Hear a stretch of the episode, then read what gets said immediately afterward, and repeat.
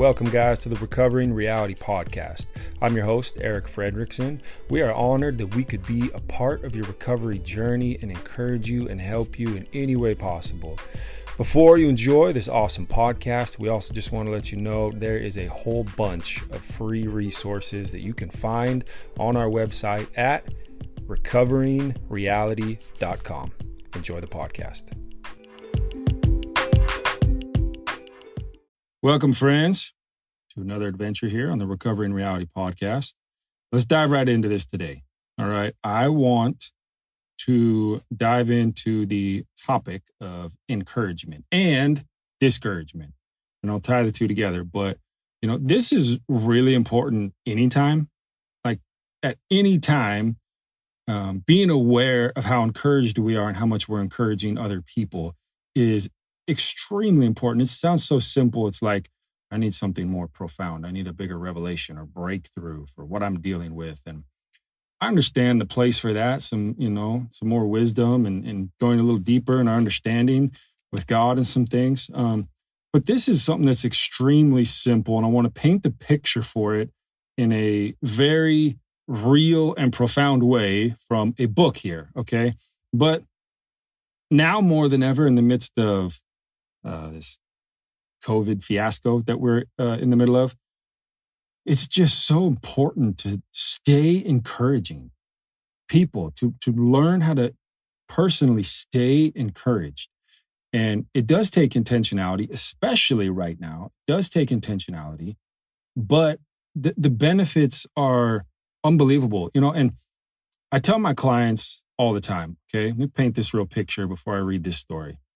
Um so, so I tell my clients, I'm like, look, if you're going to the gym, okay, consistently, you're in the gym, you're not going there to become a bodybuilder, all right? You're just going to stay fit, um, the cardio, and just, you know, be in good health.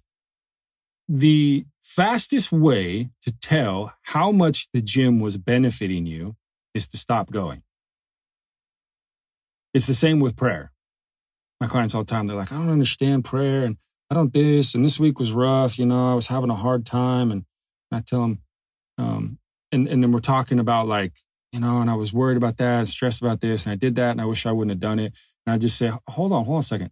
So for the last few weeks, when we were connecting, you were telling me how you were in that place of constantly connecting with God in prayer, in the Word, writing, doing these things. And the last three weeks, we weren't talking about all this, all this anxiety and problems you're having. And this week you were praying less. Now we're talking about all this anxiety and confusion and stress that you're having. Do you see a correlation there? It's the same as the gym. We go for weeks and months and we we just begin to enjoy the benefits and we become comfortable in it. And you know, we have more energy, more clarity, we're sleeping better, so on and so forth. And then we stop and in a week, uh, we're eating crap and we're eating garbage and we're not feeling good. And what's what's going on? Well, you're beginning to experience the lack of the reward that was coming from the discipline you were engaged in. And encouragement is extremely similar. When we stay encouraged, it benefits us in so many ways. You know, I'm, I'm probably going to stay on this topic for, you know, I've, i know I've had guests for months now, and um, they've been awesome when their stories are super encouraging, hopeful, and, and amazing, and, and dig into them because they are. But I, I think I'm really going to hammer this encouragement topic. I'll probably do another one. Just the scientific studies that have been done, what takes place in our mind, what takes place in our immune system, what takes place in our physical body when we stay encouraged, when we speak positive, when we are living in a way where we're around positive people, hopeful, going after our dreams, it affects us on a molecular level. And it's been proven. So now I'll have to do one on it. But let me dive into this story. Okay. This is a book. I'm currently reading it for the third time now. It's called How Full Is Your Bucket? It was written in 2004 by Tom Rath and Donald O. Clifton, who has a PhD. This book is only, I mean, I think it's like 150 pages or something. This book is like, it's not even that. It's like 120 pages or something. It's a smaller book with big print. I mean, you could read this thing in an afternoon, easily get it done in a couple of days. It's not extensive but it is so concentrated with just pure nuggets and gold. This isn't a um, Christian book or a spiritual book, so to speak, but it is. it is so unbelievably spiritual and kingdom minded that it, this, again, this is the third time I'm reading through it. Okay. And I'm, I'm going to be referring to it as I do these uh, encouragement podcasts, this little series I want to dig into, dig into here. But I want to start with chapter one, and I'm just going to go over a story they start the book with. Now, the premise for this book is this Donald Clifton got into the field of psychology in the 50s, and he noticed immediately that all they were doing was studying what was wrong with people. And he said, I'm going to make it my life's work to study what's right with people. And he did. So this book here is 50 years of studies. They did tons of studies on the uh, the effects of positivity and encouragement on the workplace and organizations and our health and so many different things. Okay. It's, it's amazing. And excuse me, they, uh, so, so this book is over 50 years of research, study, and experience. Okay. It's powerful. It's amazing. Millions of people have um, gone through like personal courses of his. Their lives have been transformed. Um, thousands of businesses have implemented this thing. Um, it's called bucket dipping. How full is your bucket? Essentially, what it's talking about is like when we are encouraging, we're filling other people's buckets. And we want to constantly learn how to stay encouraged and encourage other people, not because it's some cool rah rah self help thing. The, the actual proven results and rewards of staying in an encouraging mindset are profound, profound on the workplace and in our own personal lives.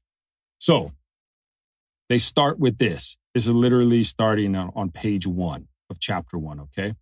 They talk about the extreme effects of discouragement, all right? And this is how they paint the picture.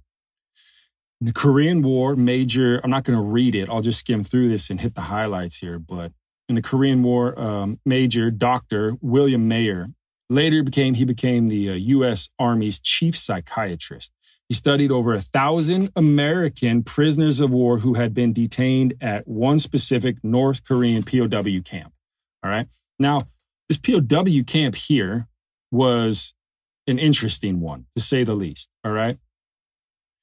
This POW camp here had the highest death rate of any POW camp in modern warfare history. This is literally a quote from one of the pages. It says, Relentless negativity resulted in a 38% POW death rate, the highest in U.S. military history. This camp had the highest death rate in modern warfare history. All right. Now, but let me tell you about this camp. This camp had no torture. The guards did not have weapons, and there were no fences around the camp. It's like, what the? How is that even possible? Were they poisoning them? Not physically with food, but spiritually and mentally, that's exactly what they did. They infected them with a spiritual cancer. So, highest death rate, no torture, no no armed guards, and no fences. So, what on earth was going on there? The Koreans actually called it um, extreme psychological warfare. Okay. Um, what they would do is they would literally drive people into hopelessness, so much so that it would literally kill them. Okay. Let me just, I'm going to read a paragraph. I was getting caught up on my words here because I want to, I'm, I'm just going to read the paragraph right here. Okay. Mayer had discovered a new disease in this particular POW camp. Okay. A disease of extreme hopelessness it was not uncommon for a soldier to wander into his hut, look despairingly about, deciding there was no use in trying to participate in his own survival. He would go into a corner alone, sit down, pull a blanket over his head, and he would be dead within two days. The soldiers actually called it give up itis. These guys would have no real sickness. They would have no, there was no actually anything physically killing them. But they would get so discouraged with negativity, they would crawl into a corner, pull a blanket over their head, and die. Craziness. Okay. So, what exactly was going on? Well, these were the four tactics, all right, that the North Koreans used deny a man the emotional support that comes from interpersonal relationships. One, by informing. Two, self criticism. Three, breaking loyalty to leadership and country. Four, withholding all positive emotional support. Some of the things they would do one of the things they would do is they would put guys in groups of 10 to 12. And as they put them in these groups, they would make each individual stand up and confess to the whole group everything that they could ever remember that they had done wrong. And it would also make them confess the things that they should have done right but didn't. Okay. They would get them so bickering and internally the, the relationships amongst American soldiers, they would get them to hate each other so much that whether you were a colonel or a private, none of them cared. They could care less. There's even a story that they cite in here where there's a group of them in a, a, rice paddy field, and the colonel knows that the water in the field is will will kill you, give you dysentery. It's got bacteria in it.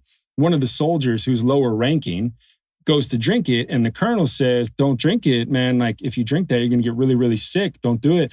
And the lower ranking officer says to him, again, they're prisoners, but the lower ranking officer says to him, you're not a colonel in here, man. You just, you worry about you, I'll worry about me. And he drank the water and he died of dysentery three days later. Another thing that they would do is they would, you know, some of these guys, their family members actually knew they were in a POW camp. Um, and so mail would actually make it to them.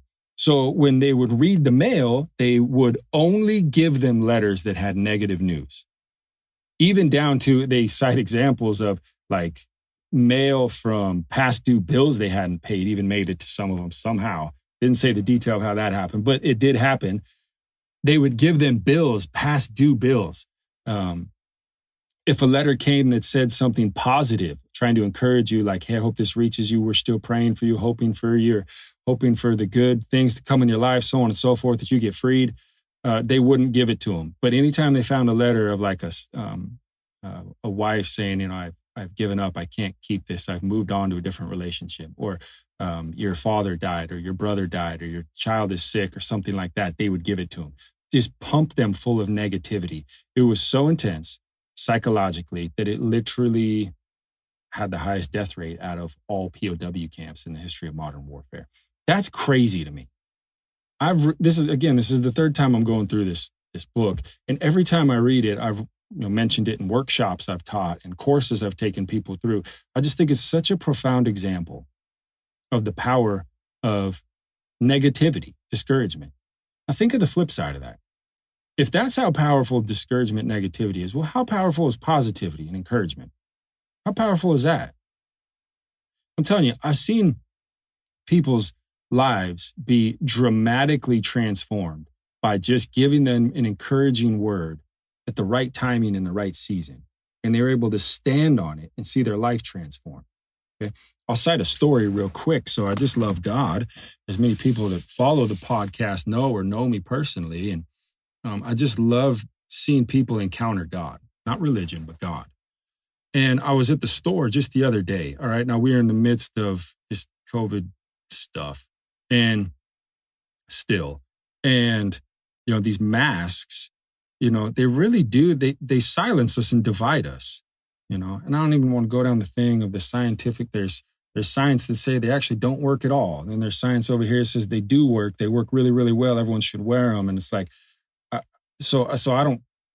There's science that says everything. This side's right, that side's right, and I'm like, I don't I don't really know. Maybe there's probably a good space in the middle, maybe, but just I just say that to say, but this much I know: when everyone's wearing masks, we don't talk to each other. We don't encourage each other. It it it promotes isolation. And I'm watching this young man at the store the other day, okay, and I could just tell he is so discouraged. His body language, his eyes. I don't even need to see his mouth or his facial expressions. I could tell just by looking at him. Um, I could also tell he was somebody, and, and, God began speaking to me. I could just like, I got this sense that he really um, is a leader, that um, he really wants to be someone that speaks. Uh, that he th- there was a few different things, and I and I went up to him um, and I just said, "Look, man, this might sound strange, but I just want to encourage you with something." That's literally what I said, and he literally like I could hear his voice under the mask, you know, but he literally was like, "Yeah, what's up, man?" Like an employee at a store, you know, they're supposed to be like, "Yes, how can I help you today? What's going on?" He was like, "Yeah, what's what, what's up, man?" So I said, "Look, dude, I can just tell that you're discouraged right now because you're working this job and you feel like you should be further along in life. But I just felt like God wanted me to encourage you that you're a leader, This is not your final destination. This is a stepping stone. This is a training ground for you to step into the more that God has for you. And I just feel like that you have a heart to speak. And I began to say some more specific, detailed things. And without being able to see his face or his, sorry, his mouth and his nose, because he had the mask on, I could literally see him smiling by just his eyes. His count, his physical countenance changed. His whole demeanor changed in a minute. Not, not even a minute, in like five seconds just by speaking and i'll go over that in another podcast how scientifically proven that we our actual words be it words filled with hate or love encouragement or discouragement literally have an effect on the molecular structure of our body it's been scientifically proven okay now he immediately was like man you're right like my mom tells me that every morning my mom tells like he said a, a couple of specific short phrases I use to encourage me. He said, My mom specifically tells me that all the time. She goes to church and she's always praying for me. And I don't know if I'm really there yet. I don't know what that's about. But like, this is crazy, man. And immediately his it was like the words coming out of my mouth were weapons that got the depression off of his body. Spiritually speaking, that's exactly what happened. My words breathed life into his reality. And I just said, look, man, your mom's right. And God knows you, God loves you, God's going to be helping you in this next season. You just need to know that it was Him that encouraged you through me. He just wants a relationship with you. And it's Him that came to encourage you right now. He's not even going to remember my name. I didn't have a mask on. He might remember my face, but he's not even going to, but he'll remember the moment when he was sitting there so depressed and upset at work and a perfect stranger came up and told him exactly what he needed to hear and it shifted his entire countenance shifted his whole demeanor and i just I say this to say it's like so so so how is it we stay encouraged individually? How is it in the midst of this? I tell people it's got to be intentional. We can't passively sit back and just expect to be encouraged all the time, especially at this season of what is going on in the political climate, the economic climate, the, you know, alcohol sales. Um, I wrote a whole blog on it, are like up hundreds of percent than the normal right now. Um, the overdose rate is skyrocketing. Literally, if you just type in overdose rate skyrocketing, you're going to see like, I think when I typed it up, there was like eight, I think. Eight different states use skyrocketing overdose rates in the actual titles to articles they wrote just for their state. The skyrocket, just skyrocketing overdose rates like addiction, abuse, suicide. Type that in. Suicide going on. Like it's crazy what is going on right now. And I tell people, like, look, you, you and I, I can't change the whole world by myself. Nobody, no, like, we can't do that. All right. It's obvious. But what I can do is I can spread it. I can spread encouragement like it's contagious. All right. Like it's an infection, like it's a good infection all the time, everywhere I go. Okay. I can encourage people just by stating the obvious. Hey, look, I know it's a rough day at work right now. I can tell you you look like you're struggling. Hey, man, hang in there. I, I was watching you from over there. I can tell you're doing a good job and you're someone that works hard. Like we we pass over how powerful something like that is in someone's life. We just think, well, that's not that big of a deal. I got my own problems. I got my own worries. Yeah, yeah, I, I get that. We all do right now. But how many times have you ever taken the time out of your day to encourage somebody else and you actually left more encouraged? Because it's a paradoxical paradise. The more that I make it my focus to give, the more I get. And I don't give to get. I give out of compassion to like, man, people are struggling right now. God loves them and people are struggling right now. I can relate, but we can stay in this together and encourage each other. I can stay in a place where I'm going out of my way to do good. And in that place, good comes back. In that place, I stay just as encouraged. So I just want to challenge you. Like, even as you're listening, say you're not encouraged right now. If you were to just pause for a moment, pray, or just quiet yourself and think of somebody you know that could use some encouragement right now. Step out of your comfort zone and call them. You know, a text, an email, it can it can be good too, but there's just something about the interaction and many of us are suffocated from that right now with social distancing and shutdowns and things that have gone on. So I tell people if you could do it in person, even, hey, let's meet at the coffee shop.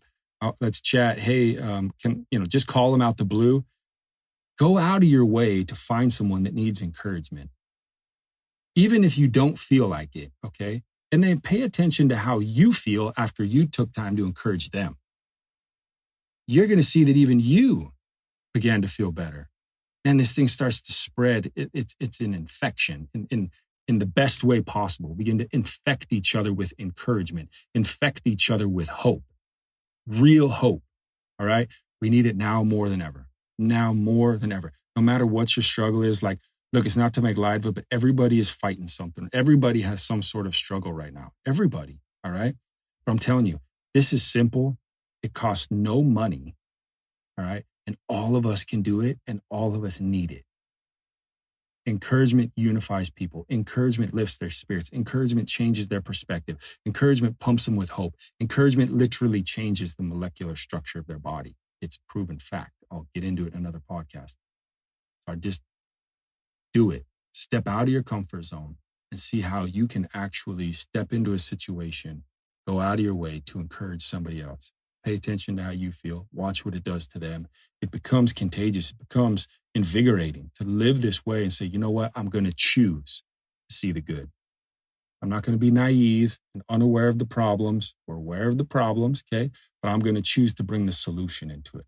I'm going to choose to bring encouragement where there's discouragement. I'm going to choose to bring hope where there's hopelessness. Every single one of us can do it every day in some small way, and it begins to add up. The world needs it. I need it. You need it. We need it. The whole world needs it. And they need it now desperately. And God wants to use you to spread that all around as you go.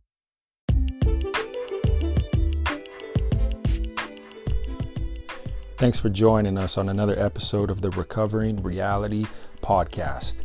If you're interested in recovery coaching, please reach out to us, get plugged into a free 20 minute session so we can get you on the road to transformation. If nothing changes, then nothing changes.